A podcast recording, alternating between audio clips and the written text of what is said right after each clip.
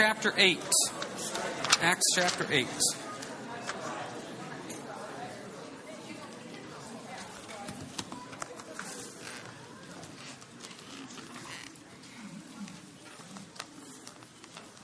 And let's do the smart thing. Let's pray. Father, is good to be here this morning. Thankful for the time to be here. And um, still a lot of little sickness going around with everybody. Pray your hand of health and healing to be upon them in all ways and all things. Thank you for the time to come together and just fellowship with you. And we just want to praise you for that and just take this time to really you teach and we listen. In your name, amen. Real quick announcement there. Uh, was talking to somebody afterwards. I just want to reiterate to make sure it's clear. Their VeggieTales is going to be on March 29th. So it is going to be on March 29th there. So I want to make sure everybody knows that as well. Alrighty, so Acts chapter 8 here. Continuing our study here through the book of Acts. And we're going to spend a few weeks here in Acts chapter 8. We introduced ourselves to Philip last week at the beginning of Acts chapter 8. And this chapter has so much in it. Philip had a ministry in the area of Samaria, and we mentioned this last week. That is a big deal. From a Jewish perspective of 2,000 years ago, the Jews absolutely hated and loathed the Samaritans. Cannot stress that to you enough. So, for Philip to go and preach to the Samaritans, it's a great picture of God's grace and mercy going out everywhere. So, Philip went, had this wonderful ministry of preaching to the Samaritans, and then we were introduced to verses 9 through 13 of Simon the sorcerer that got saved. And so Simon here continues on, verse 13. It says that he believed, he was baptized, he continued with Philip, and that's where we left off. Now, we made the point last week if we could really just stop at the end of verse 13, how great would that be? Problem is, it kind of keeps going a little bit, and we see the other side of Simon, which we're going to get into today. But before we get into the other side of Simon, we have to have this little brief conversation about the Holy Spirit. Look at verse 14.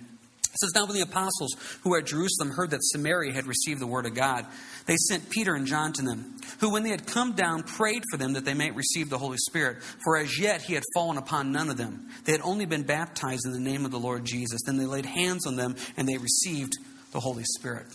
You see the Holy Spirit now going out to the Samaritans. Now, once again, this is a very big deal because at this point so far in the book of Acts, this idea of God moving and the Spirit moving has really only been centralized around the Jews in Jerusalem. So for now, the Spirit to be moving now into the areas of Samaria, it really shows the movement of God. Plus, by Peter and John coming down to do that, this is giving validity to what was actually going on. Peter and John's presence basically is now showing an equality the same Holy Spirit that led the Jews in Jerusalem, the same Jesus that saved them, is the same Holy Spirit that will lead the Samaritans and will also lead them into Jesus' relationship with Christ. And in just a couple short chapters, we're going to see the Holy Spirit now come upon the Gentiles.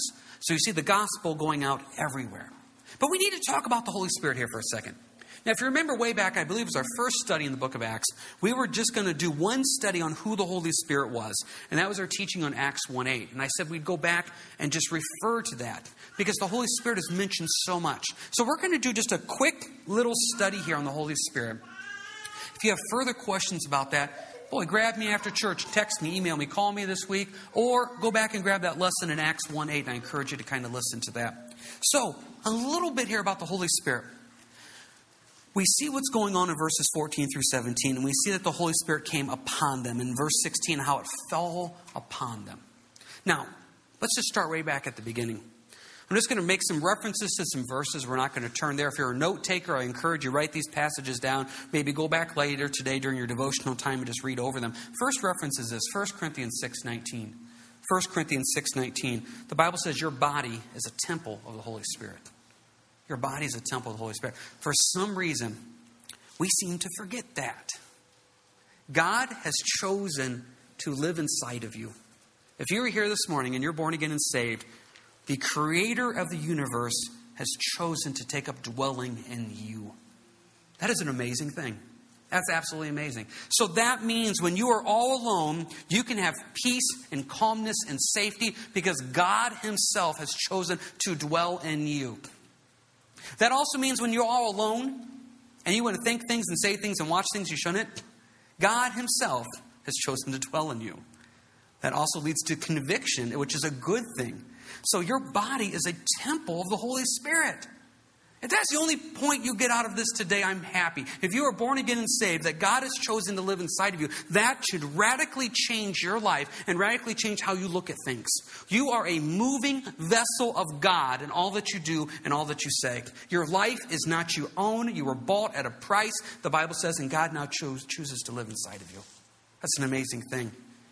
John 14, verse 17. John 14, verse 17. The Holy Spirit is in you and with you kind of just reiterates what we said. The Holy Spirit is always with you. And the Holy Spirit, once again, if you're saved, is in you. Now, here's the deal a lot of us like to stop right there. That's comfortable. I can handle that. God's with me. I like that. The Lord lives inside of me. Don't really get it, but I like it. Depending on how you were raised, maybe if you were raised in, in, in a certain denomination, etc., that may be your extent of kind of the teaching on the Holy Spirit. The problem is we're missing a key, key component. And it's that key component that really transforms you from just a run of the mill Christian to versus one who is radically involved in seeing people get saved for Jesus Christ. And that is where the Holy Spirit is upon you. See, the Bible uses those three different prepositions that the Holy Spirit is with you, the Holy Spirit's in you, and then the third one is the Holy Spirit's upon you. With you, in you, got it, like it, upon you. This is where it gets a little bit differently. In Luke 24, verse 49, Jesus said the Holy Spirit will come upon you. Then in Acts 1 8, Acts 1 8, it says, wait for it, that you, the power will come upon you. And then in Acts 2 4, day of Pentecost, Acts 2 4, it says they were filled with the Spirit. See, that's a whole nother level. Whole nother level. That is where you reach a point where the Holy Spirit is upon you and you stop and you say, I no longer want it to be me. I want it to be Him. Not me. No more James. I don't want James deciding or dictating anything anymore. I want to die to myself and truly say, Lord, I'm a vessel of yours, and you use me and guide me in any way that you want. And just you bless me and you take care of me, and it's all you. Completely utterly you. And to get this point, God does a visual with this.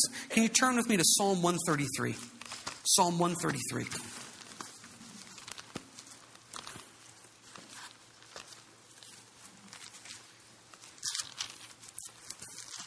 Because I think for us to fully understand this idea of being completely covered in the Holy Spirit, the Lord knows that's a difficult thing for us to grasp because we sit here and we say, okay, I like this. I like him being with me. That's good. I like comfort. I like peace. I like him being in me. Sure, lead me, guide me, direct me. I like that. Now, upon me, I don't know if I really get that. Sounds good. Let's fully try to understand this. Now, in Psalm 133, this is a short little psalm. It's only three verses long. It's called a Song of Ascent. And what this is, is the Jews would kind of sing this, quote this, as they were going up to Jerusalem. So look at the first verse. Verse 1 Behold, how good and how pleasant it is for brethren to dwell together in unity. That's a great verse. God desires unity.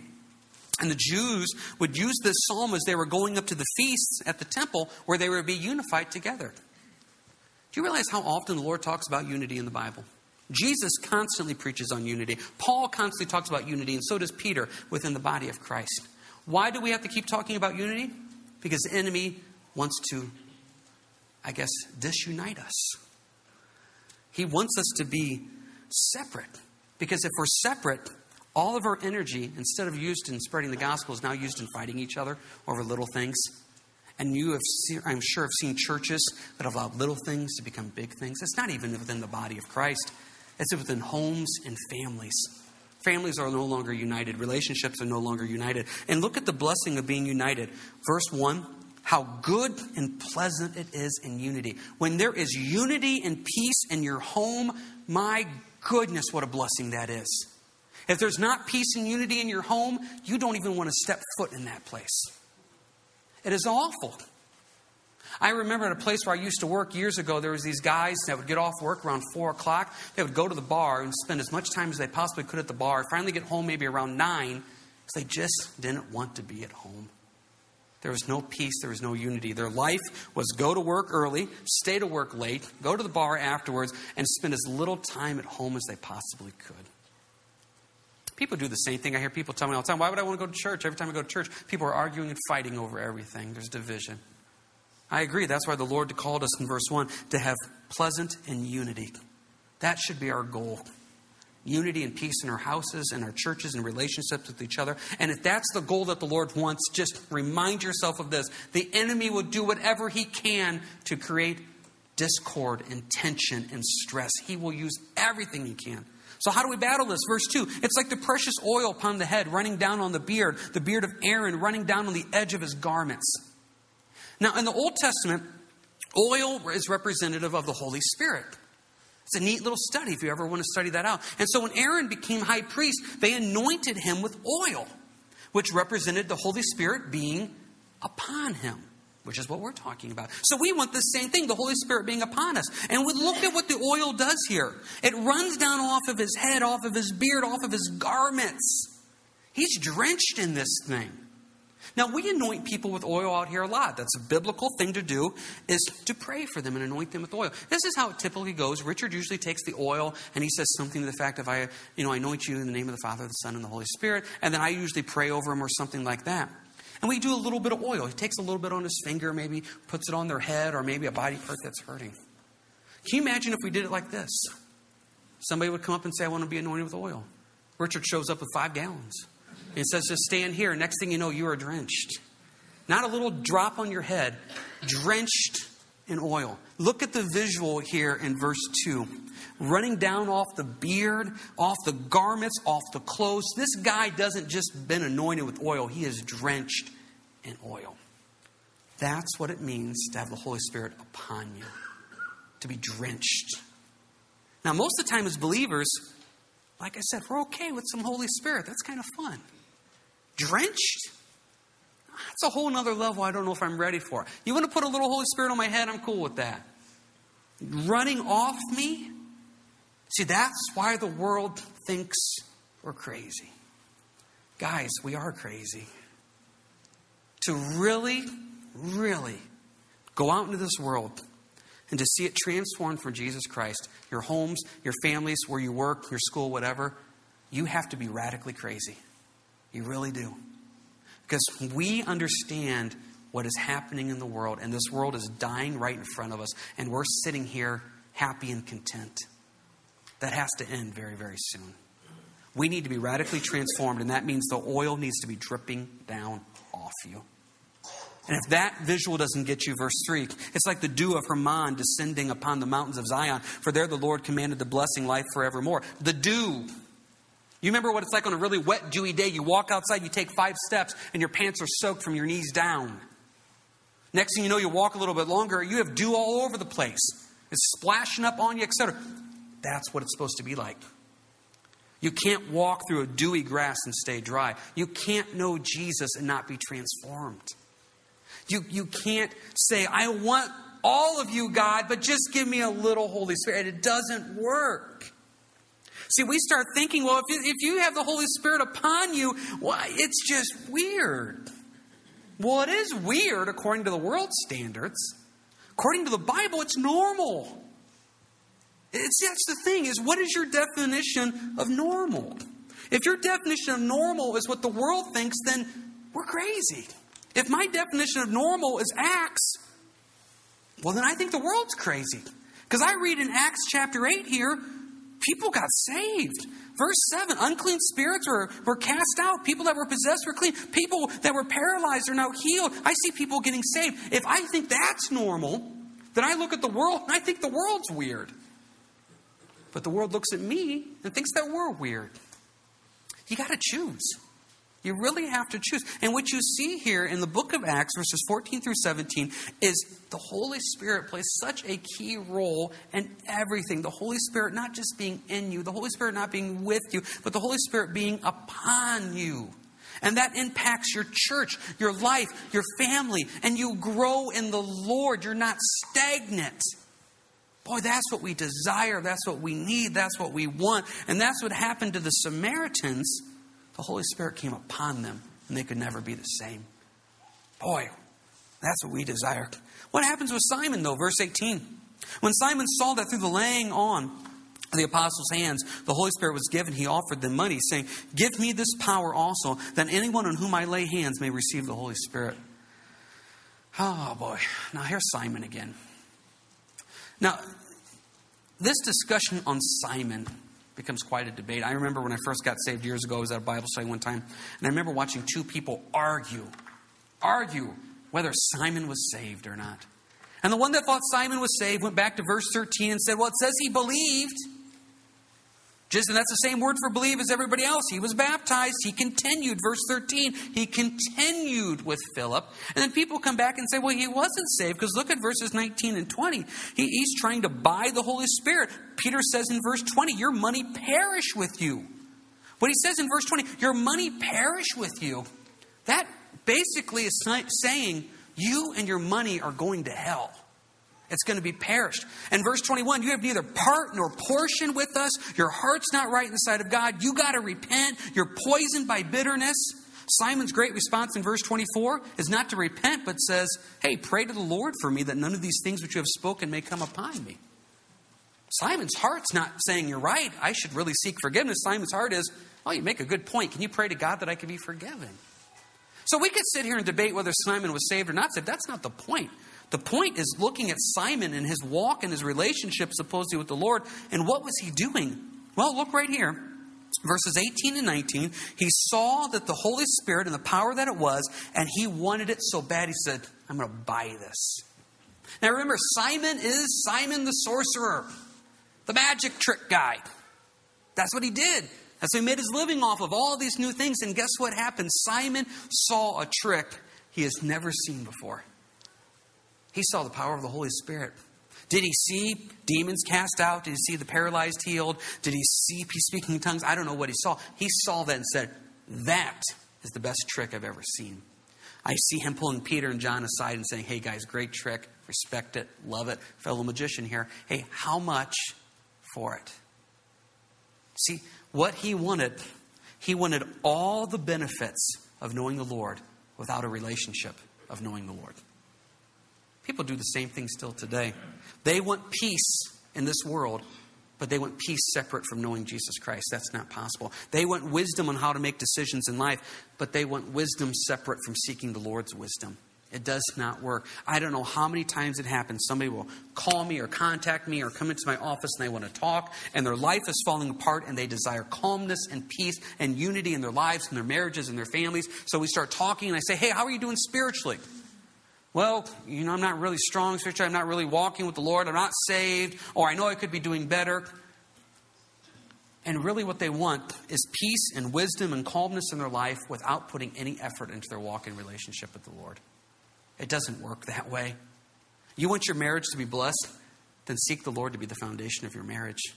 You want your kids to grow up and be eh, on fire for the Lord? Then ingrain into them what it means to be on fire for the Lord.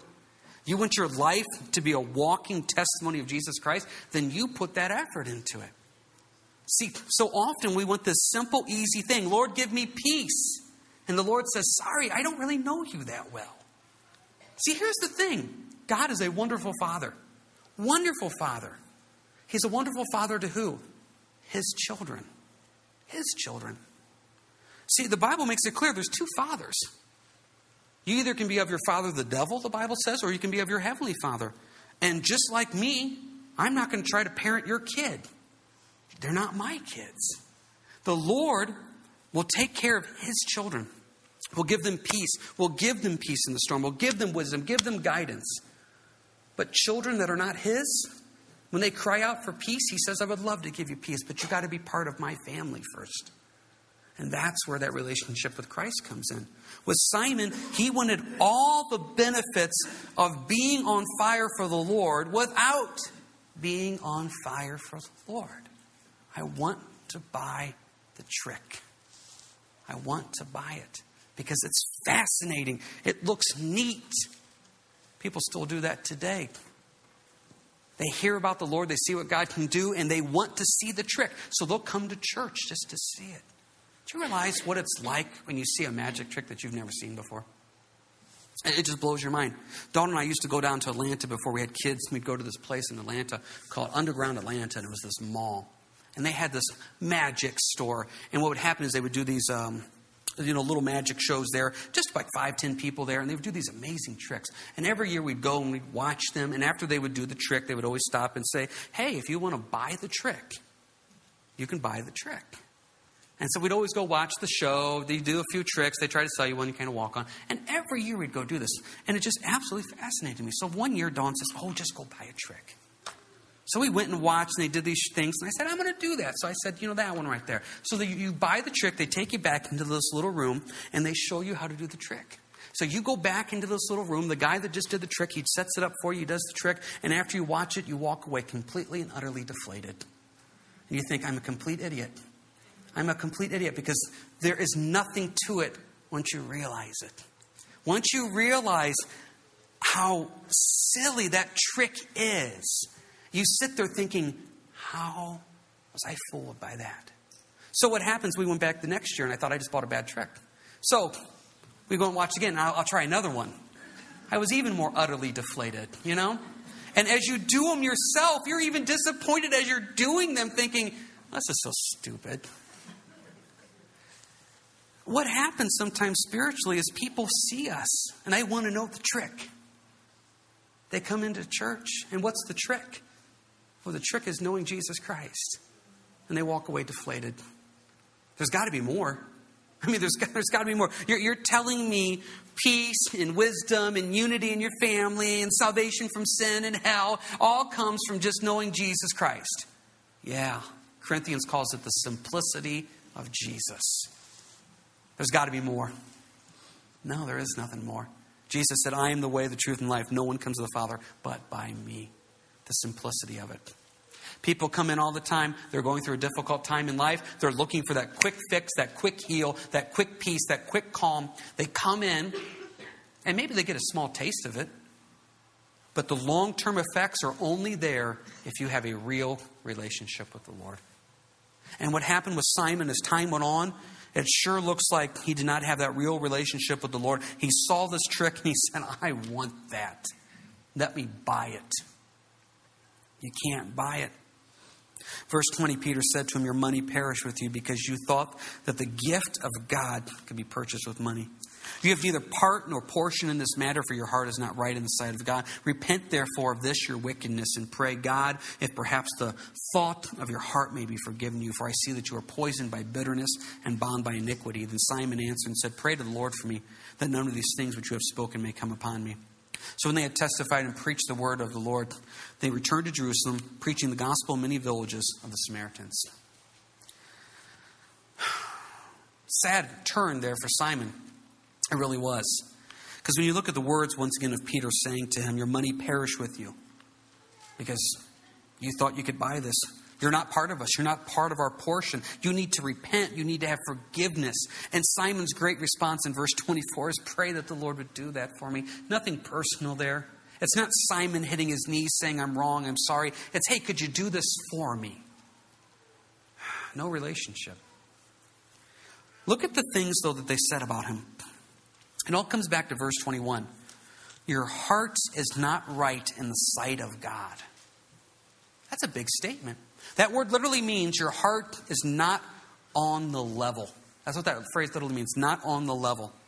Can you imagine trying to build something, craft something out of Word, and you get your level out and you put it on there and you find out the board's not level and you say, hey, good enough. And you continue on and you keep building it. And then you wonder where, why at the end of the project it's not right. You didn't start on the level. How many times spiritually do we do this? Okay, gonna change. Don't like the way my life's going, don't like the way the family's going, don't like the way the marriage is going, don't like the way everything is going. Time to change. But you're not on the level with the Lord. You're just gonna kind of do it on your own. You're gonna still end up with a shabby completion at the end. It has to be on the level, heart right with God from the beginning. It has to be. Corinthians makes this clear. There's no other foundation than can be which laid, which is the foundation of Jesus Christ. That is the only foundation of anything. So let's say your foundation's not right. Let's say you hear this right now and you say, okay, I'm not on the level. There's three responses to that. Response number one is apathy. You know what? I got up an hour early today. It's almost a quarter after 11. He's got to be done here in about 10 minutes. Let's just get it over with. You hear it, but you just don't hear it. Apathy. Response number two I'm not on the level. My heart's not right with God. Woe is me. I'm the worst person in the world. See, I don't get that. I, I run into people where they find out that they're not doing what they're supposed to be doing spiritually, and their great response is to dig a hole, jump in it, and cry. I don't get that. If you know you're not right, let's fix it. Let's move on. Let's do something. Why sit here and have a sob story about it? Let's do what it says in verse 22. Let's repent, but seek forgiveness. See, option three is what I call the challenge people. They stop here and they hear this and say, I'm not on the level. What do I need to do? I want to make this right. See, I'm a challenge type of guy. If someone comes up to me and, and makes a comment to me or statement to me and it, it hurts, my response generally is, Why did they say that? What do I need to do to rise to that occasion? That, that's my personality. Every now and then out here at church, there'll be a situation that pops up where I'll find out that someone doesn't really like me. Hard to believe. They don't want to talk to me. And, and, but they're still kind of around. I will find them on Sunday and I'll sit down right beside them and I'll just hold their hand or something. You know what I mean? I just, I will come right to it. If you look at your life, verse 21, you say, My heart's not right in the sight of God. I, have allowed things to come in that shouldn't. I'm doing things I shouldn't be doing. I hope you rise to the occasion and the challenge and say, okay, Lord, I want to be right with you. So, what's the first step? The first step is verse 22 you repent. Repent. Repent means to do a 180, means to change. How simple is this statement? Are you doing things you shouldn't be doing? Then stop. Are you not doing things that you should be doing? Then start. That's what the word repent means. Repent means I stop and I look at my life and I realize, okay, these actions that I'm doing are causing me harm. It's, as it says in verse 22, it's wickedness. It's pulling me away from the Lord. It's hurting my family, hurting unity in my family. It's hurting my walk and witness. So, you know what? I'm going to stop. Okay, I see these things I should be doing now, and I'm not. So these are things that are going to help me in my walk, my relationship, my family, my witness, my marriage, my kids, whatever it is. Guess what I'm going to start doing? I'm going to start that's, that's all it means. One of the most simple terms in the Bible of repent, and we get hung up on it.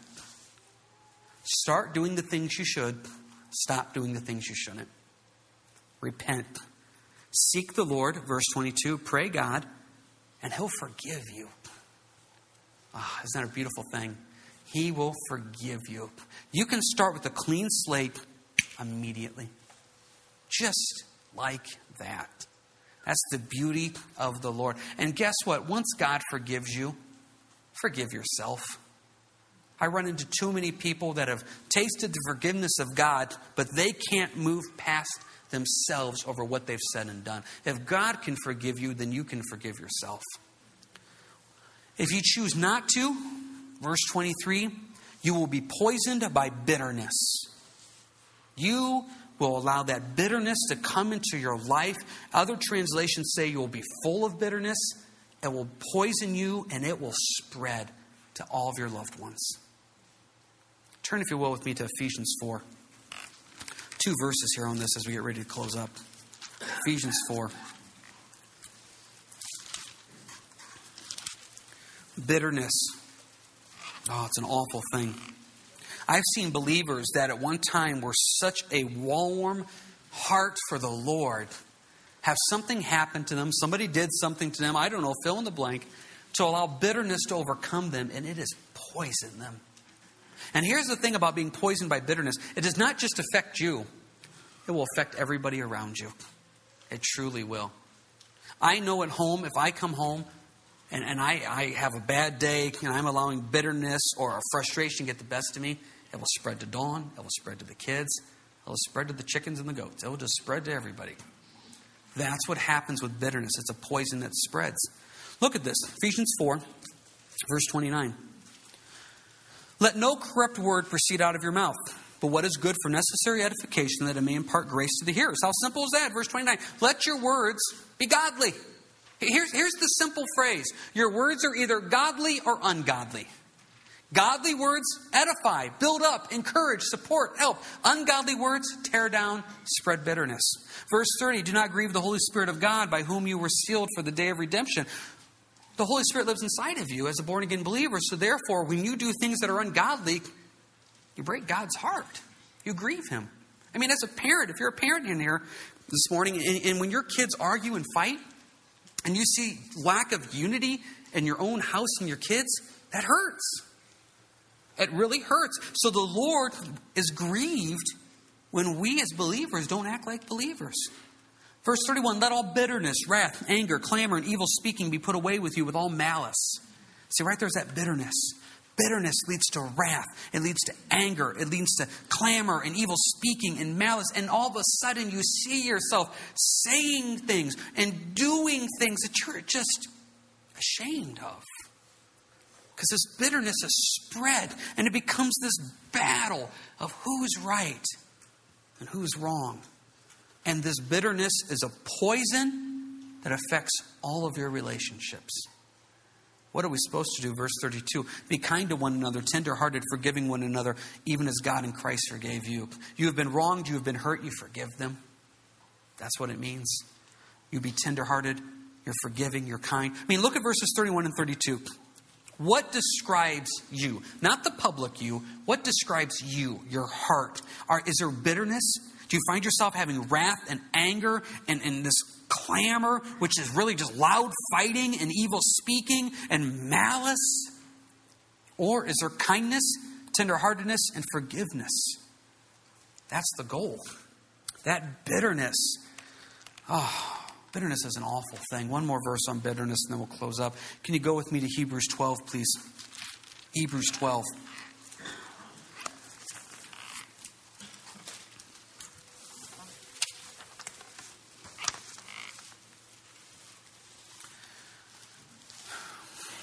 In Hebrews 12, we get both sides of it again one more time. Hebrews 12, look at verse 14. Hebrews 12, verse 14. Pursue peace with all people and holiness without which no one will see the Lord. That's our goal. Is peace with everybody. Pull this all this whole message together. We talked about the Holy Spirit coming upon the Samaritans, about being upon them. Then we went to Psalms and we talked about how Aaron was representative of that Holy Spirit being upon him, drenched. And one of the results of the Holy Spirit being upon is unity, peace, and unity at home, at work. Eh, that, what a beautiful blessing that is.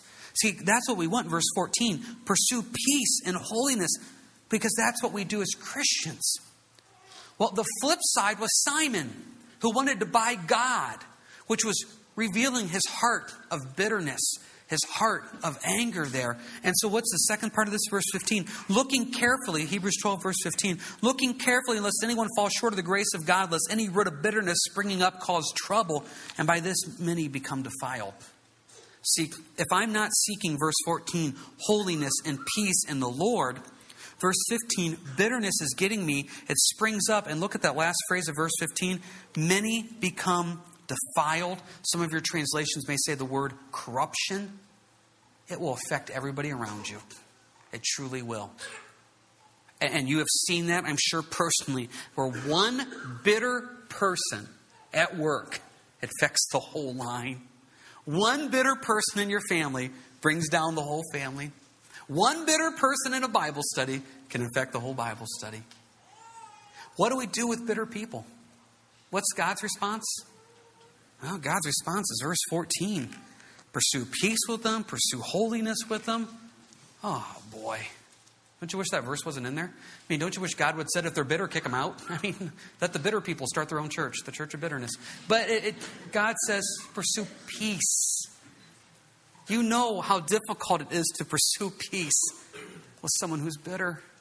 You know how difficult it is to pursue holiness with someone who's bitter. It's hard to do. Problem is, verse 15, that bitterness is a poison that will defile many of us. And we got to be careful about that. What's the best way to battle it? Well, if the Holy Spirit's living with you, the Holy Spirit's living in you, and the Holy Spirit's upon you, only thing you care about are the things of the Lord. And all of a sudden, all those little hurts and wrongs and times that you've been shorted by somebody. Ah, let's just seek the Lord. Let's pursue peace. Let's get back to this idea of being radically different than the world. So that way they may see Jesus Christ living in us. Let's reach a point where we stop and say, you know what, I don't care what people think anymore. They think I'm crazy, that's fine, I'm crazy. I want to be radically different for Jesus Christ. That's the goal. That's what we want to do. And that is our intentions in all that we do and all that we say. Marv, if you can come forward here for the final song.